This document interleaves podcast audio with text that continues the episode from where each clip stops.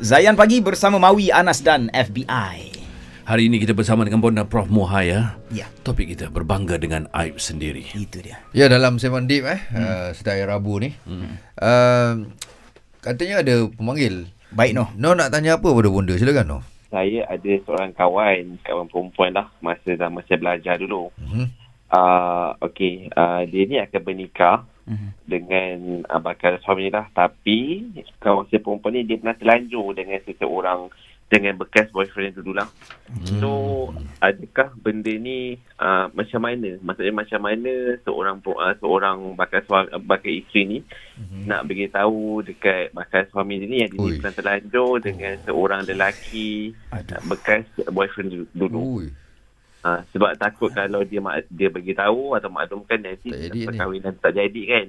Ha, so adakah benda ni uh, wajar diberitahu ataupun dah kahwin baru, baru beritahu. Ui. Uh, Eh, tapi kawan awak tu memang dia share dengan awak.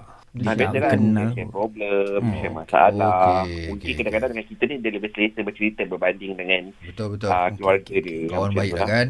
Allahu Akbar. Hela nafas panjang ya.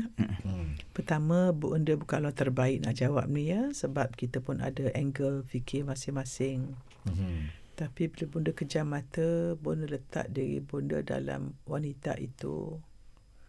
Dan the fact that dia beritahu pada no, ya, mungkin satu dia bengkak kat dada kan, tak tahu nak cakap mana-mana. Mhm. Memang baguslah ideally kita nak berserah pada Allah tetapi memang kita ada ruang di mana kita boleh cerita pada orang kita percayai. Mhm. Dan kalau kawan kita tu baik dia beri solusi yang baik. Mhm.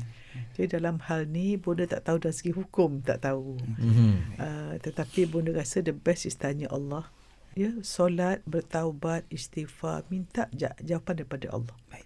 Dan kadang-kadang kalau kita ni suka baca Quran, Mhm. buka je Quran tu.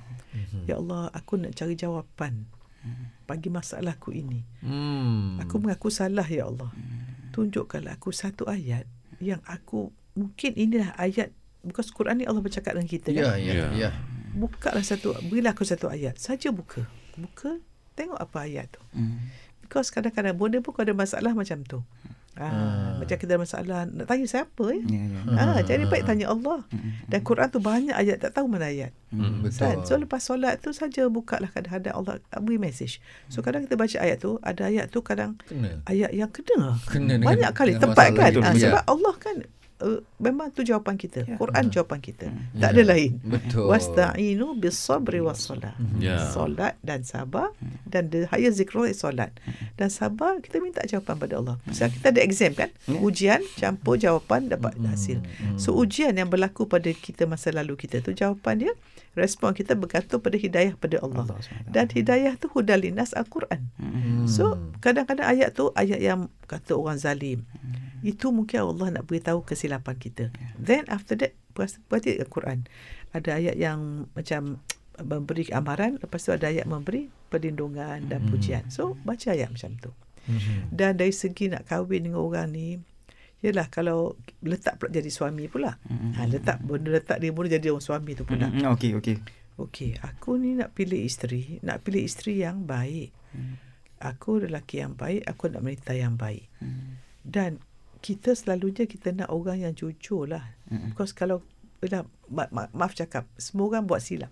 Ya. Tetapi kalau kita punya hubungan tu, komitmen kita pada Allah, kita bersedia untuk menerima. Ya. Kalau kita jujur. Maknanya macam ni, kita, kita nak jual barang, kita tunjuk yang elok je. Tapi buah tu tak elok. Mm, mm, mm. Macam menipu kan?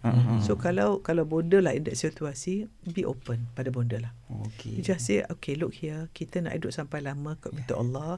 I made this mistake, saya dah taubat dengan Allah. Hmm. So whether you can forgive me, Ya, ya, ya. kalau you tak terima saya, saya kh- khalas.